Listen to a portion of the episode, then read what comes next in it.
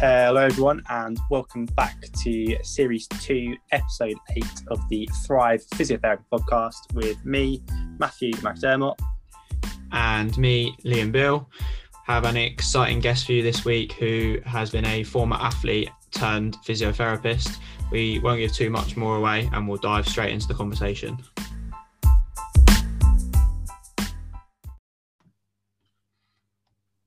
Okay, so it gives us a great pleasure to be able to speak to Ellie Richardson on the podcast this evening. Welcome, Ellie. Hi, thanks. Thanks for having me. No worries at all. It's a it's an absolute pleasure from our end. Um, just to give you a brief introduction, Ellie is a former GB and Scottish Commonwealth Games cyclist who also happens to be an advanced MSK physiotherapist, clinically specialising in the shoulder. Um, so we've got a great mix of athlete and physio background to discuss. But before we do, we'll uh, let you introduce yourself a bit better than we can, if that's all right. Hi, Liam. Um, thanks for that. Um, yeah, so um, I currently work as a clinical shoulder specialist at BMI the Alex in Cheadle. Um, currently, that's my my main role, but a little bit of background because I know that your obviously podcast is targeted more towards students and new grads. Um, so I'm about 14 years qualified. So I studied a undergrad physio degree at MMU, graduated in 2007. Um, like lots of people, I did my rotations in the NHS alongside doing a postgrad diploma in orthopedic medicine. And I also combined that with some private work, sports work, shadowing, volunteering, things like that, evening clinics. Um, but I always knew from the off that I wanted to work in MSK physio. I didn't know exactly where, but I knew that was that was where my interest was.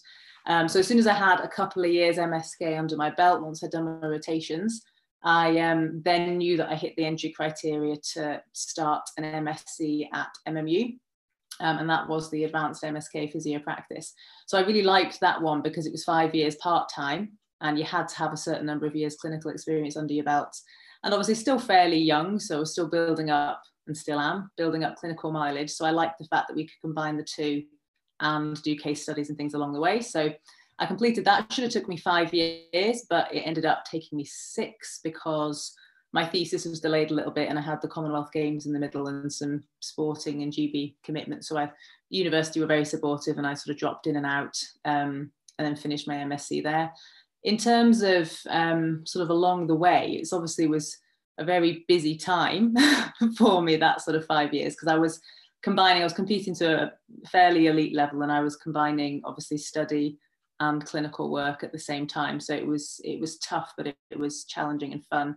Um, I was really lucky to meet and work with some phenomenal physios along the way outside of my clinics and things. So doing things like the shoulder rehab book with with Len Funk's um, upper limb physio group, that was fantastic. Um, I also was an MMU sports scholar, which was also very helpful. So during my MSc, that that added, I guess, an extra layer of support for me outside outside the NGBs I was with. Um, following on from that, I actually then ended up working for MMU Sports. So um, ended up pioneering like an athlete screening service or performance screening service there, um, which was well, it, it, that was really really good. I was well situated for that. Um, yeah, and basically a lot of hard work, gaining lots of different clinical experience across a variety of sectors, probably quite a strong sporting bias, but I have and continue to see NHS patients, private patients, weekend warriors, elite athletes. Um, had three jobs before I went on mat leave. For um, obviously in 2019 we celebrated the birth of our first son, Patrick. Um, and then when I came back from that, obviously it was start of a pandemic, lots of different challenges. Um, but I consolidated into one role, and that was at the Alex, which is a fantastic position to work in, in a fantastic team with lots of opportunities and, and scope to sort of kind of press on. Um, outside of that, still a lot of things, um, external projects that I'm working on at the moment. And probably the most uh, exciting from a work perspective would be um, the potential development of a, an athlete performance screening service with an upper limb bias at the Alex. But that's some, something that's currently in the in the pipeline at the moment. Um, and then obviously some some research publications and things as co-author in the shoulder field, which are ticking away at the moment. So although it's it's lockdown, it's still quite a busy time, I think, for lots of people. No, it definitely is. Um, we'll look to tap tap into some of those um, shoulder expertise a little bit later as well. But um, before we get into those, I'll I'll let Matt ask you some key questions. Yeah, very uh, sort of broad career and uh, awesome to hear. Um, I like the fact uh, you sort of touched on the sort of variety of clinical experience you got under your belt before embarking on the advanced MSc. Um, you, um, I think again of, of late times there've been a few of my colleagues that have rushed down that pathway and perhaps not got as much out of it as uh, they might have done. Um, but yeah as, as as liam said it's, it's, it's fantastic to hear the sort of uh, the journey different to sort of a couple of other previous guests. And uh, you've got the sort of honor uh, this evening of uh, potentially being one of the last guests to go through our current format of questions um, I don't know if that's a good or, thing or a bad thing, but well, oh, we'll, we'll, reserve judgment. But uh, yeah, it's uh, it's uh, I think things looking to change on the horizon for for the future series. Um, we'll get cracking without further ado. And the, the first of the, the, key questions is looking if you can give our guests, uh, our, our, listeners, one key recommendation uh, for getting to a point where you're confident in assisting in the management of athletes. Um, I think, yeah, that, that's a really good question. Um, my kind of key recommendation would be do something for the right reasons. Um, I think a lot of people start physiotherapy uh, as an undergraduate, maybe with a sporting background themselves, and so they assume that that's the avenue they'll go down. But because physio is so diverse, they might end up in a totally different route, and that's and that's fantastic. But I think it's very obvious when people are chasing a job in sport when the motives are I want the kit and the perceived status rather than a genuine interest and passion for athlete welfare or facilitating the athlete journey so that the athlete can do what they love to the best of their abilities for as long as possible. Um, I do think that if the why behind why you're doing something is authentic, honest, genuine, um, then I do tend to think that the how and the what look after themselves. Um, I've been quite lucky, and I think physio is a lovely profession because like does attract like. So um, we've got a profession full of really lovely, genuine physios who advocate what they do, really want to share best practice. And I think our generation, um, very different to people like, say, Jo Gibson, Jeremy Lewis, you know, who who didn't have the same shoulders to stand on that we have, um, and the same platforms to learn um, we're in a really good position where networking is a lot easier and create, creating communities of practice is, is commonplace. So I would say ultimately, if you do something for the right reasons, it's not one specific tip, but I think it's when you're early on in your career, there's, you know, um, yeah, if you do it for the right reasons, I think you won't go won't go far wrong and just be honest with yourself. I think it's it's a cracking tip, and um, I think it's one one thing uh, for our listeners to sort of hear that that sort of authenticity, that uh, being in it for the right reasons, uh, is a completely different thing when you see it. Uh, when you see those that are in it for the wrong reasons, uh, for the kit, for the status, for the name on the CV, uh, it's quite quite an eye-opening moment, and they, they do get found out. Um, so I think I, I think it's, it's, a cracking tip, a fantastic tip. Um, our next question uh, is about one piece of advice you'd give to student Ellie. Uh, that can be uh, as an undergrad, that can be the postgrad diploma in orthopaedic medicine, or it can be as uh, on your MSc. Uh, but one piece of advice you'd give to yourself as a student. That again, another good question. Um, I'm going to be a bit philosophical, I suppose, here. And I tend to not um, like to change a path. So I think if you look back, it's good to reflect and think what went well, what went better. But I maybe wouldn't want to give myself a piece of advice that would divert me in one direction because I think all your experiences build up to, you know, ultimately make you who you are and the, and the physio that you are and the person that you are. Um, one thing I definitely say is stop seeing the physio who's endlessly ultrasounding your Achilles tendon, it won't get you back to sprinting. I would say that to my undergraduate sort of physio self, but I didn't know, so I wasn't qualified. That was back in my athletics day. Um, so I suppose seeing every opportunity as a learning experience, good or bad, I think people generally do try to do that. Um, that would be a piece of advice. And it's something I think I did. So I don't mean my answer to sound conceited. I think I'm quite good at identifying things I'm not good at um, where I need to plug that gap. I have no problem being honest with myself, my peers, patients, and signposting on or um, or trying to find experiences and uh, learning opportunities that will help me plug gaps that I have, and that's an ongoing process. Um, so I don't, you know, um, I've, I've no issue doing that. It would definitely be piece of advice I would say um, to sort of carry on with. Maybe have a little bit more confidence in my abilities, but I think a lot of people, it's really reassuring for me over the years when I've sort of presented at conferences and things. It's been lovely to see that even the greats in physio, you know, even the the the real leaders in our profession, they get really nervous before they present and and, and they suffer from imposter syndrome, probably worse than many. So um, maybe I wouldn't give that piece of advice. I think if you're a little bit um, uncertain or unsure, I think it drives you forward to sort of learn. So um, yeah, I wouldn't necessarily give myself one piece of advice. Um, the ultrasound uh, chat was certainly interesting. May may well unpick uh, a little bit of that later on. Um, next question would normally be uh, would you've done anything differently at any point in your career whether that be an athlete or a physio? But mindful uh, as you mentioned uh, sort of not one for sort of changing pathways and sort of things happen for uh, a reason. So i will give a little bit of flexibility in this question and say uh, is there sort of a pertinent stage in your career uh, or a sort of turning point in your career you can identify whether that's as an athlete athlete or uh, as a physio uh, in terms of your development? Yeah, so I'm, I'm glad you're giving me some flexibility there because I think when people think of doing something differently in your career, it's normally with maybe a different end product in mind or um, a different definition of what someone thinks success is. Um, and I don't necessarily think status, sporting, physio, or otherwise is a measure of success, and I never have and I never will.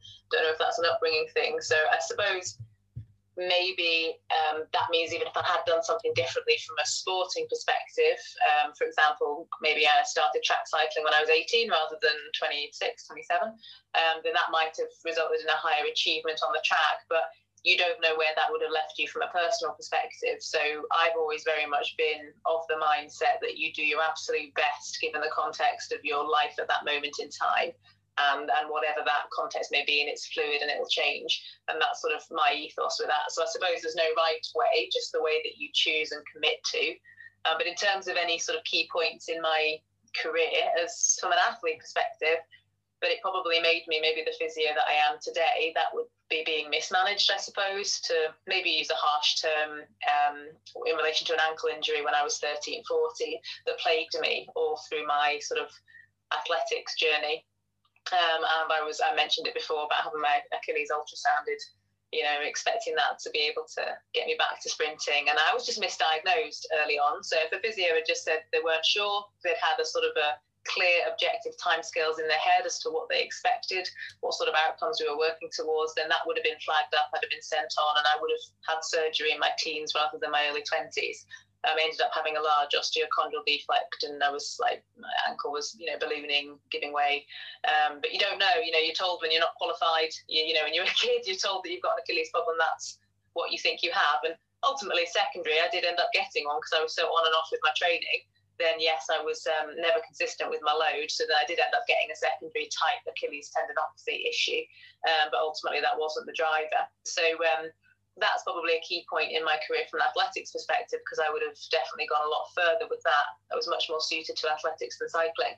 Um, but then I wouldn't necessarily even change that looking back because it makes makes me really passionate about managing athletes, especially collegiate athletes who are maybe knocking on the door of that elite sports team or becoming professional or selection for something. Um, so it makes me, yeah, passionate about making sure that I deliver the right kind of care because you know how much that can really change their path sort of later on. And whether that is signposting on or um, making sure you, you, investigate things properly.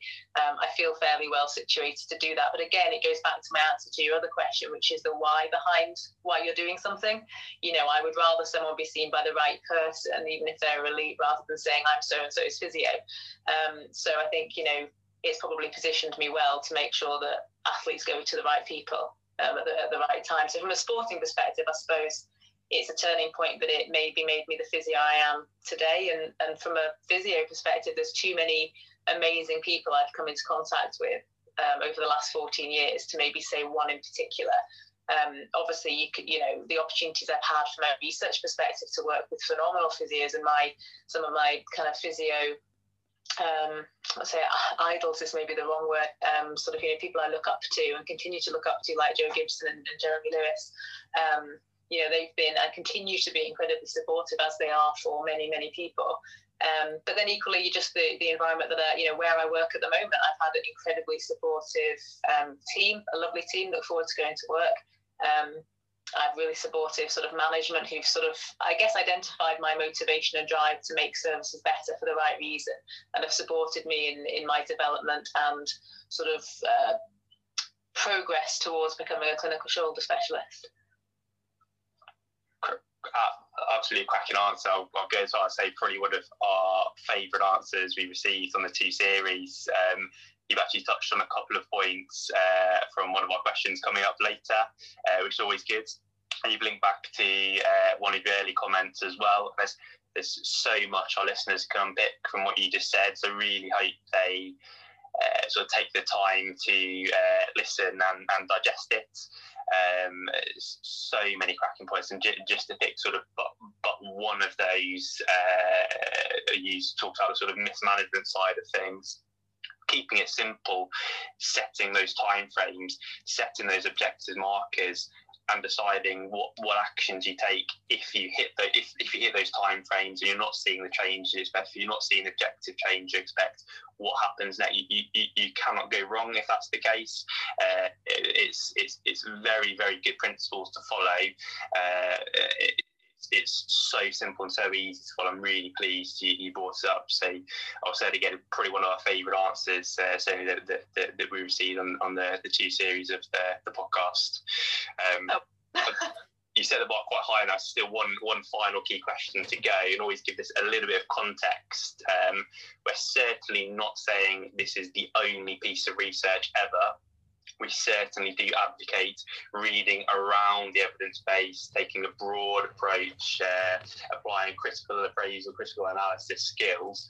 This is just looking to identify uh, something you like to highlight, a piece of evidence, piece of research you like to highlight to our, our listeners or maybe even an area of evidence.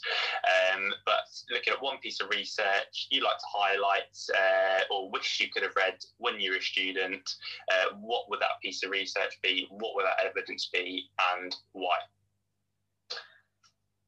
What a question. Um, so, there is so much out there that is uh, phenomenal. You know, research is coming out every day, can't keep up with it, favorite it all on Twitter, and you want to read it later, and you get around to reading maybe 20% of it. But there's so mm. much good stuff out there that would have been invaluable when I was studying.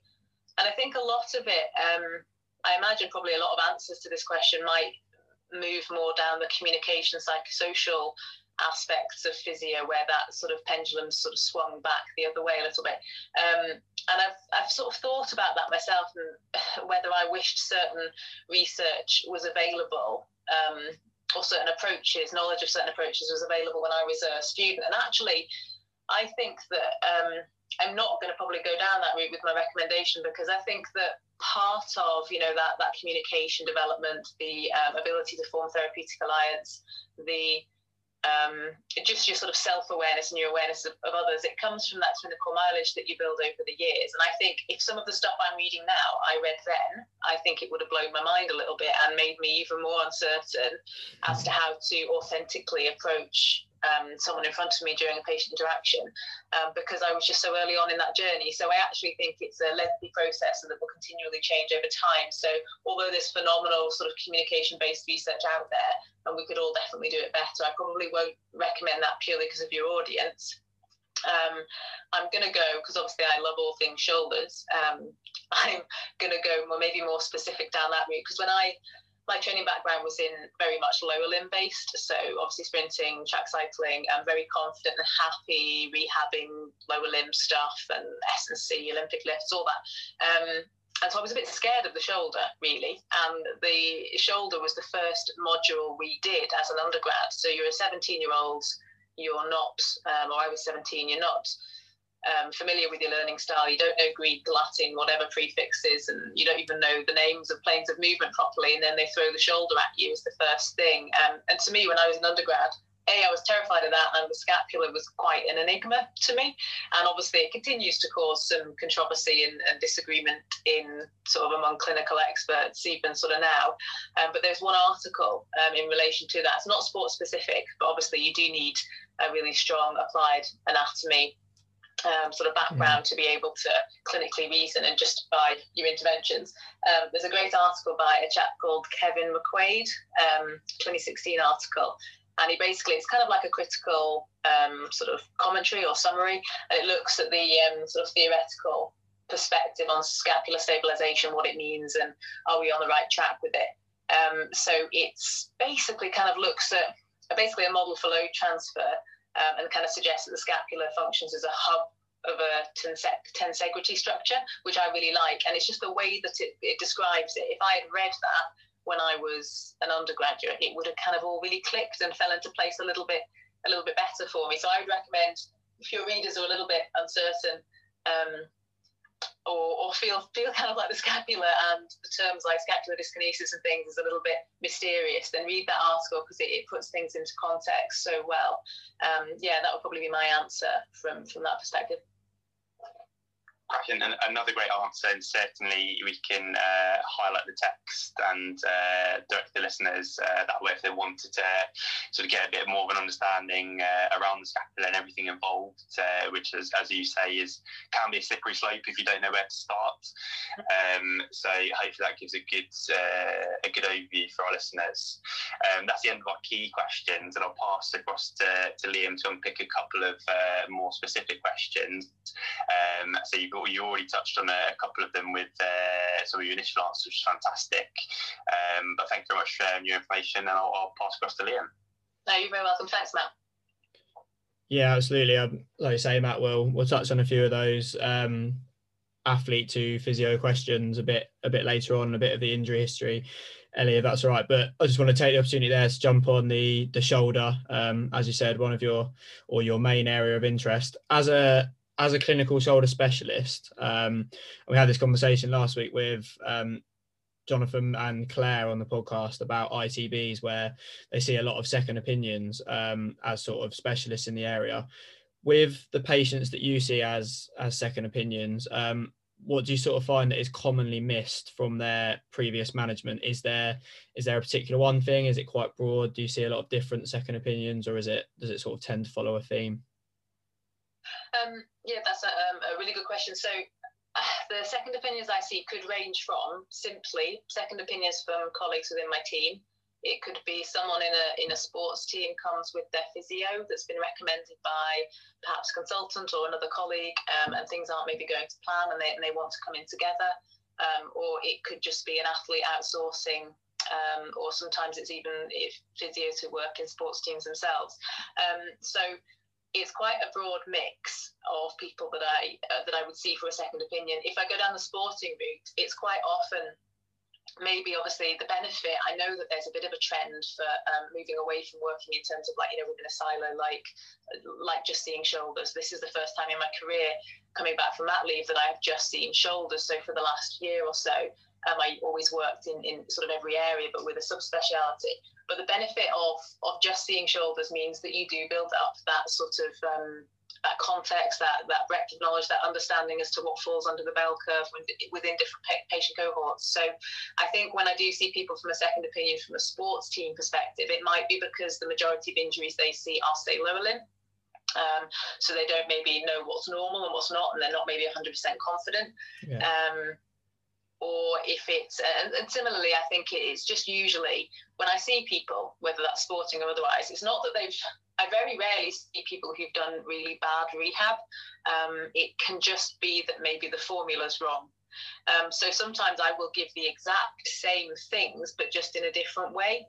Um, and now I think it's a really interesting question because there's lots of layers to it. Because, you know, do you get somebody better because when they're sat there, they're very optimistic. They see your badge. You've been recommended by a trusted source. Mm. Are you up to do really well? You know, with, with, that person. So I think that's something that's worth remembering. Um, so I certainly don't think that I necessarily know more or than say physios that are referring in or coming in with their patients. Um, it's usually just that I might apply it in a different way.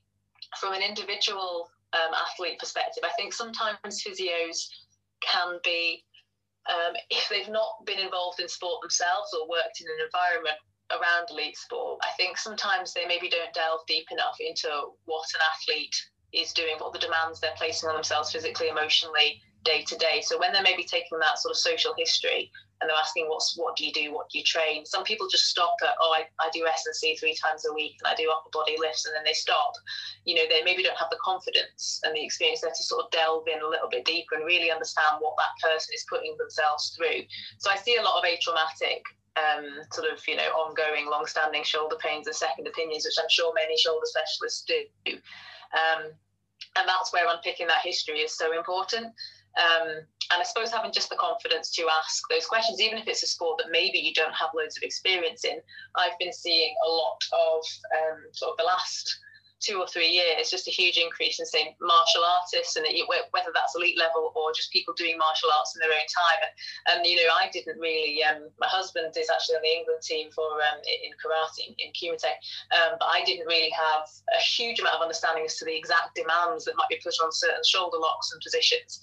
Um, I obviously could come home and ask, um, but you know, I, I, I don't I don't mind asking in those situations really exactly what is your shoulder being put through and, and how um, and to what frequency. So I think sometimes it's usually great rehab, usually wrong formula. It might even be not not factoring in enough rest. Um, it might be trying to over strengthen something and not maybe mixing up sort of local strength work with more global work, with more, I'm going to use a dirty word here, activation work. Um, you know, um, so I think, yeah, usually wrong formula, maybe lack of confidence, um, asking the right questions to really build up a picture as to how to structure your rehab that was a bit waffly that answer sorry no not at all i think i think all, all the points are really valid and coming from we've, we've made the joke a few times or specifically for me i don't want to speak for matt but coming from a football background like you say um, the shoulder is is definitely rarely seen um, and like like I say taking those all of those aspects of it and even understanding the sport a little bit but actually looking through usually it's the goalkeeper um, hmm. look actually looking through every little bit of what they're doing. I think in some of our patients' cases, what they're going away and doing out of the club as well. So just to add on to your point there, even if you're working with the athlete and you think you're familiar with what they're doing of the week, you don't know whether one of these lads is going elsewhere, maybe with someone else, or still hitting the gym away from the club. There's there's so many different little bits. So I don't think that's um don't think that's waffly at all. I think all those little points are equally as important, especially as a second opinion, especially if something's not quite going right, and maybe there's students out there or new grads that don't have the option for a second opinion very easily. Um, obviously, we encourage people, as we've spoke about in this podcast, to be able to go and ask when they're not too sure. But it just gives everyone an extra little little checklist. Have I checked all these things? Can I become more familiar with that sport? Am I knowing exactly what they're doing? I think it's all it's all really important. So thank you for that. Um, I guess moving on from the shoulder a little bit and focusing focusing back on yourself. Um, you spoke there about being an athlete previously and obviously understanding the demands of sport maybe being sort of a, a, good a good way in as a physio. How has your perception of physiotherapy changed generally from when you were an athlete um, to now? So from when you were sort of on the other side of treatment to actually the one treating. I think you sort of mentioned a few bits there and in in some of matt's answers but would you give a more generic answer to that sort of question? Um, so how has my perception of physio changed um, yeah over yeah. the years I don't think I went into physio with a set perception. Um, I think well, the very first physio I had was a, w- wonderful woman called Emily Goodlad, who um, obviously I have no idea where she is now. She was up at Inverness. Um, she was the Inverness Caley uh, Thistle physio at the time, as well okay. as private practice. Um, and she was, I think I was 14 when I first saw her for, for uh, thoracic issue.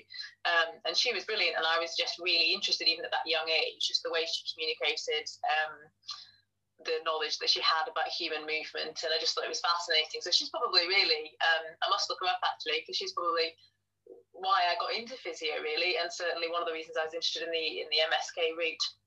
Um, but I didn't really have a set perception because when I did my work experience with her when I was 16, um, to sort of bolster my university application, she took me to all different settings that she worked with. So I remember going to hydrotherapy pools, private clinics within the football club, where she told me to stay away from all the football players rather wisely yeah, and then also she took me to sort of um, her NHS setting. So it was a really nice breadth. So sort of from from amputee rehab to to to um, cardiac rehab to elite athletes. She was, you know, she was probably rotating as a band six or seven in the NHS whilst doing all the external stuff, but certainly her bias was sports. Um, but yeah, so I wouldn't say I had a set perception going in. I thought it was all really interesting, but I suspected that I would want to go down the, the sort of MSK route just because that was obviously my background. But interestingly, I maybe I would have thought I'd like to work directly in sports, but perhaps not particularly consciously. But as you are, when you do sport yourself, um, I think a lot of people think that there's more glamour involved in it than there is. And when you've been a sports person and you've you've flung yourself all over the globe and you've been sat in hotel rooms and going between that and the venue and back again, and you know you maybe get a day to explore somewhere when you're there. It's not, you know, it's maybe not the glamorous thing people think it is. Um, and having done that, although I've had some amazing, exciting experiences, having done that from an athlete perspective, it's not really something I fancy doing um, from a physio perspective, I, I kind of liked being situated in a position where I could uh, somewhat impartially help where that was needed out with the bureaucracy of certain clubs um, uh, and you know maybe just you know give advice and let people take whatever they want away from that and be able to see a huge breadth of clients so I where I am at the moment it's um, it's nice. I can see NHS. I do see NHS patients. Maybe I've got between a 10 and 20 percent NHS list. Um, private clients, sports people. You know, a huge, huge athletes, a huge, a huge breadth. Um, but yeah, in terms of my, I think I've uh, sort of digressed a little bit from your question of perception. Um, I think it's a natural evolution rather than a stark change. So I think it's like a process that everybody goes through. Mm. Um, I know people can become quite disillusioned by it. I think I've worked with some amazing physios who have almost um, researched themselves into a frenzy, which I find sort of a little bit baffling because obviously sometimes if, if you read the research on most things, you'd end up doing nothing with anybody. Yeah. Um, yeah. And I think that that can make some people who are excellent clinicians feel a little bit lost. And one thing I love about people like like Jo Gibson, who she, you know, she takes the research, interprets it in a meaningful way to her with her own biases, but she's open about that, does that, and and then kind of it's almost like she um, invigorates the profession. She goes, look at what we know, um, and, and where we can go with that. Isn't that exciting? Rather than look at what we don't know. Oh my God, what do I do? Um, rather than maybe not realizing that you know there's there's a lot of impact that we do have as physios. I've definitely gone off piste with this question. Um, but in terms of from an athlete to being a physio, um, I suppose I look back and I do laugh at some of the maybe treatments or approaches that some people did use with me when I didn't know any better. But then I can't really say that because obviously people's the evidence base available to people at the time was different and it will be different yeah. again in 30 years. So it's probably very unfair to look back and think, well, that was really rubbish, when it's probably people doing the best that they could at the time. Um, although there were definitely some rubbish ones in there.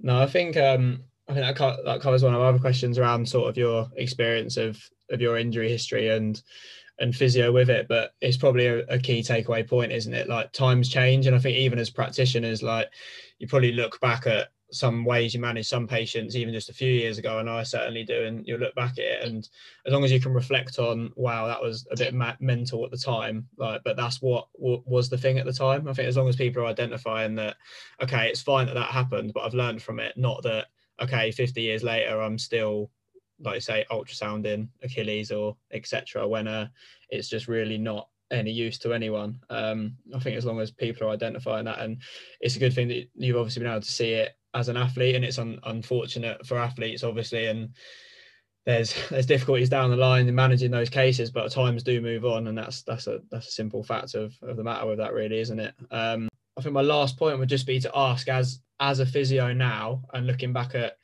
at your injury history, um, other than sort of maybe some mismanagement or managements that have changed over time, are there re- any real pertinent ones for you? Any any injuries that you sort of share through your history that have been a, a learning experience for you, or that you can look back on now and think, yeah, I really would have done that differently, or I've learned a lot through having that injury?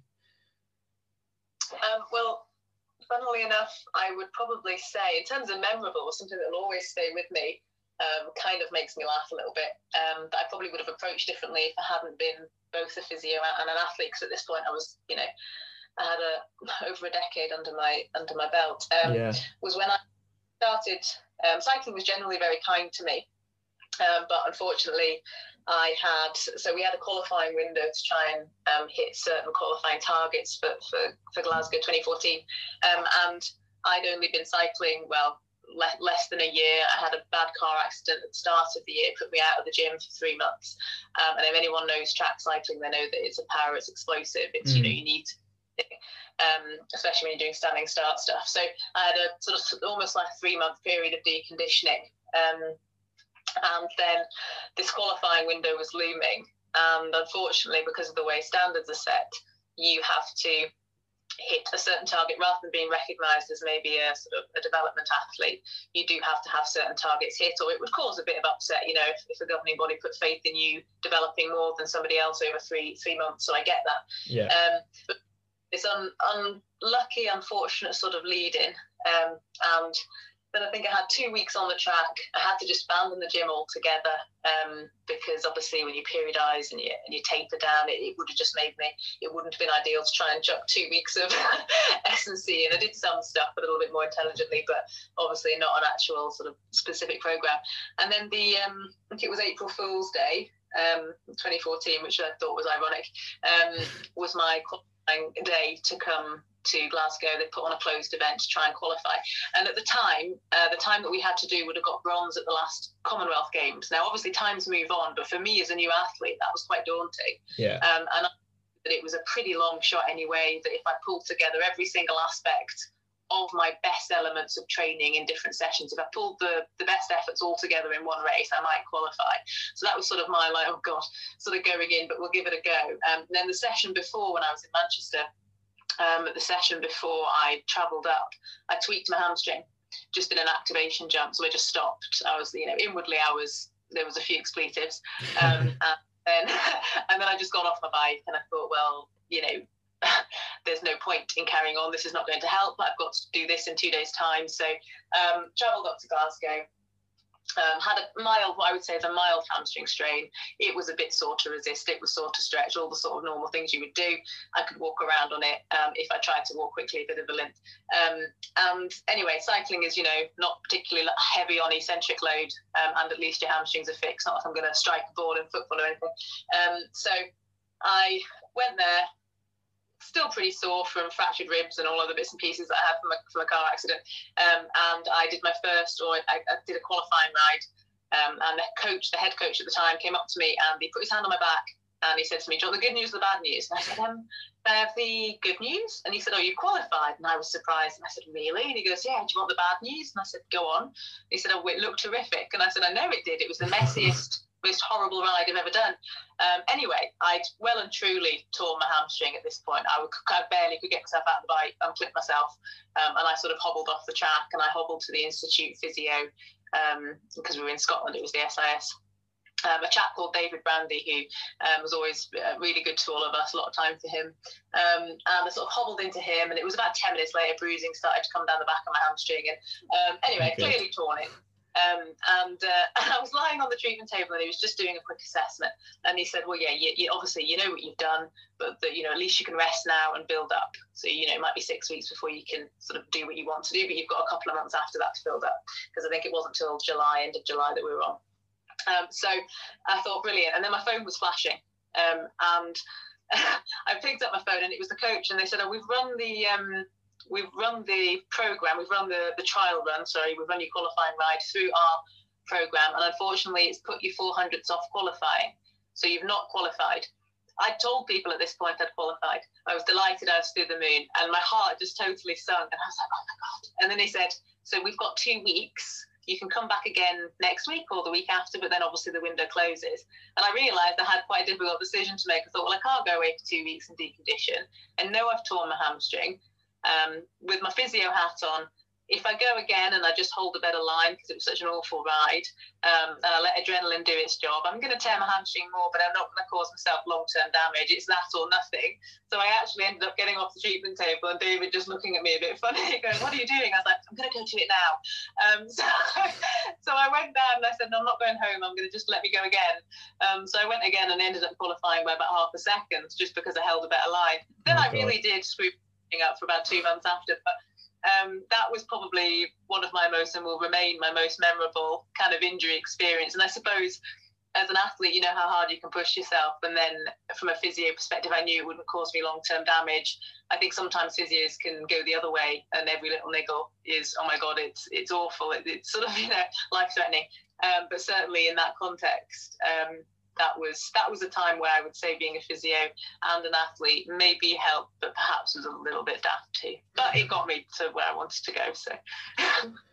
no, that's a yeah, great, great story, and I think, like you say, your main main summary of that's a that's a real athlete sort of physio conundrum there in terms of what you might see in your daily clinic. I, guess that's why working in sport is a is as is as good and as challenging, and working with those high end athletes is as good and as challenging as as it is as a job. Because um yeah, you definitely get some experiences like that. Is probably with if you speak to everyone they've probably had that point where i know this is going to hurt me. I need to push through it. Having that physio hat there like you say has probably been a bit more reassuring of i know what's coming after this in terms of a lot of pain but also something that i can manage. Uh, instead of you sitting on the other side of it as a physio explaining to a, a lay athlete that well there's this side of it there's that side of it it's a bit of a decision in the middle it's probably helped you helped you kick on a little bit there but no that's uh that's really good for our audience to hear. Thank you for sharing that. It's um, that's a great little anecdote. That's been absolutely uh, fantastic, and I say the sort of summaries and highlights I think I've done uh, as as the questions have fallen, and equally you've uh, highlighted some, some really personal points as well. Um, so just echoing what you said in terms of absolutely huge uh, thank you Tony for sharing her time and uh, some cracking insight for our listeners to uh, to digest uh, when we release the pod. Oh, you're very welcome. I hope that's useful. Definitely philosophical, challenging questions for a, for a Sunday night. Sure. Thanks for having. So another cracking episode there, and really refreshing to get a completely different side of things. Uh, hear some consistent messages with uh, our previous guests of Lewis Kinsella and Alex Tudor. Uh, but also getting a completely different side to get that pathway from elite athlete uh, to the physiotherapist I think, as I touched on at the time, a few really, really key messages that I, I hope our listeners can take away. How did you find it today, Liam? Yeah, I think um, that Ellie obviously was a physiotherapist in training alongside being an athlete was was kind of the surprising part for me. You you'd expect them to sort of go from one to the other, but having that alongside it and hearing about her experience of sort of learning, going through some poor treatment, going through some better treatment, and then it shaping her own career was was really good to hear and probably quite a unique pathway that is good that we can bring it to bring it out to you guys. Um, before we go, Ellie wanted us to shout out a few um, people and places that she has been on along her journey that we've just heard from. So BMI, the Alexandra Hospital, MMU Sport, and MMU Physio, as well as Jo Gibson and Jeremy Lewis. We'll tag all those guys on social media following this. And obviously, if you have any questions on socials, you can catch us at Thrive PES on Twitter and Instagram. And Ellie is Els underscore Richardson. Um, obviously, pop us a message if there's anything for Ellie as well. And I think that just leaves us to say a huge thank you once again for listening and supporting us this series. So until the next episode, we'll see you then.